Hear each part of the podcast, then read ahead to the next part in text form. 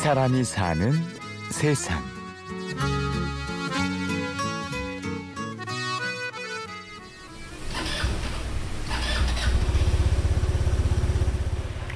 홍성순의 내일은 항상 고생이었으면 좋겠습니다.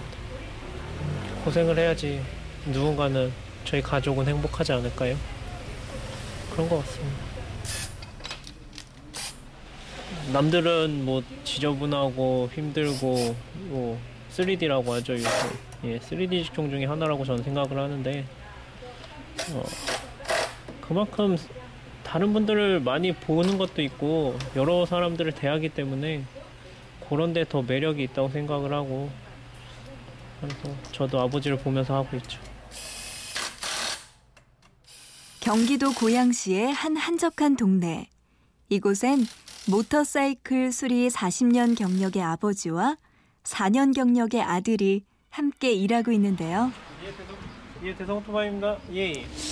내 아들 홍성순이는 아, 참 자기 생활력이 강하고 또 그 가정에 대해서도 참 충실하고 나는 내 아들이라서 그런 게 아니라 진짜 내가 본 느낀 대로 이렇게 얘기를 해주고 싶죠. 아. 그죠. 일하는 거는 그렇고요. 거의 모든 오토바이의 판매부터 해가지고 폐차를 시키는 것까지 생산을 제외한 거의 모든 부분을 다 하고 있는 거죠. 사고 처리도 하고 뭐 영업도 해야 되고 정비도 해야 되고 뭐 부품도 뭐 챙겨야 되고 그저 앉아 있을 시간이 없죠. 하루 12시간. 속칭 기름밥을 먹고 사는 남자 홍성순. 성순 씨가 모터사이클과 본격적인 인연을 맺기 시작한 건 4년 전. 대학을 졸업할 즈음이었다고 해요. 아, 솔직한 마음에서는 별로 반갑지는 않은 얘기였었지 이제. 근데 한편으로는 아 이렇게 내가 해왔는 일을 하면은 괜찮지 않을까라는 생각도 했죠. 아, 그래서 선뜻 나는 하라고 하지는 않았는데 본인이 하고 싶어 하니까 또 괜찮을 것 같다는 생각이 들더라고 그래서 어, 이렇게 하게 됐습니다.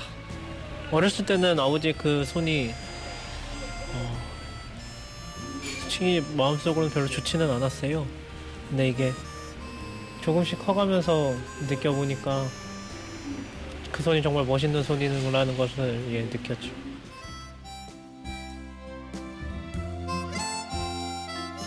당시 성순 씨는 여유 있는 선택을 할 상황은 아니었습니다. 지금 당장 돈을 벌어야 하는 이유가 있었죠. 예, 예, 가족들이 계시죠. 저희 가족들이 계시죠. 어, 큰애가 지금 몇 살? 저희 큰아들은 지금 7살이고요. 예. 이제 다 내년부터 이제 학교를 들어가네요. 둘째는 4살, 그리고 저희 막내는 이제 80일 되셨네요. 성순 씨 나이 23, 아내 나이 24. 대학 때 만난 이들에겐 아이가 생겼고 성순 씨는 잃은 아빠가 되었습니다. 작은 집에 와이프랑 같이 방 한 칸을 얻어서 가족과 지내면서 일을 하게 됐죠. 그때부터요. 음, 가족들이 정말 많은 힘이 돼줬어요. 그방한 칸에서 그냥 툭 하면은 습기가 차고. 근데 또 와이프 앞에서는 투정을 하기 힘든 게 와이프는 학업을 다 하지도 못하고 하고 싶은 일이 있었음에도 불구하고 저랑 같이 해준 게 그게 제일 미안하면서도 제일 고맙죠. 뭐 힘든 거는 와이프 보면은 참 뭐라고 얘기하기도 그런 상황이었기 때문에 저희 와이프가 정말 대단한 친구인 것 같아요.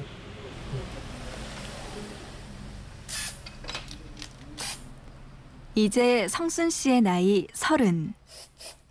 석진, 장훈, 80일 된 막내딸 시우까지 새 아이의 아빠라는 아직은 감당하기 힘든 희생의 자리.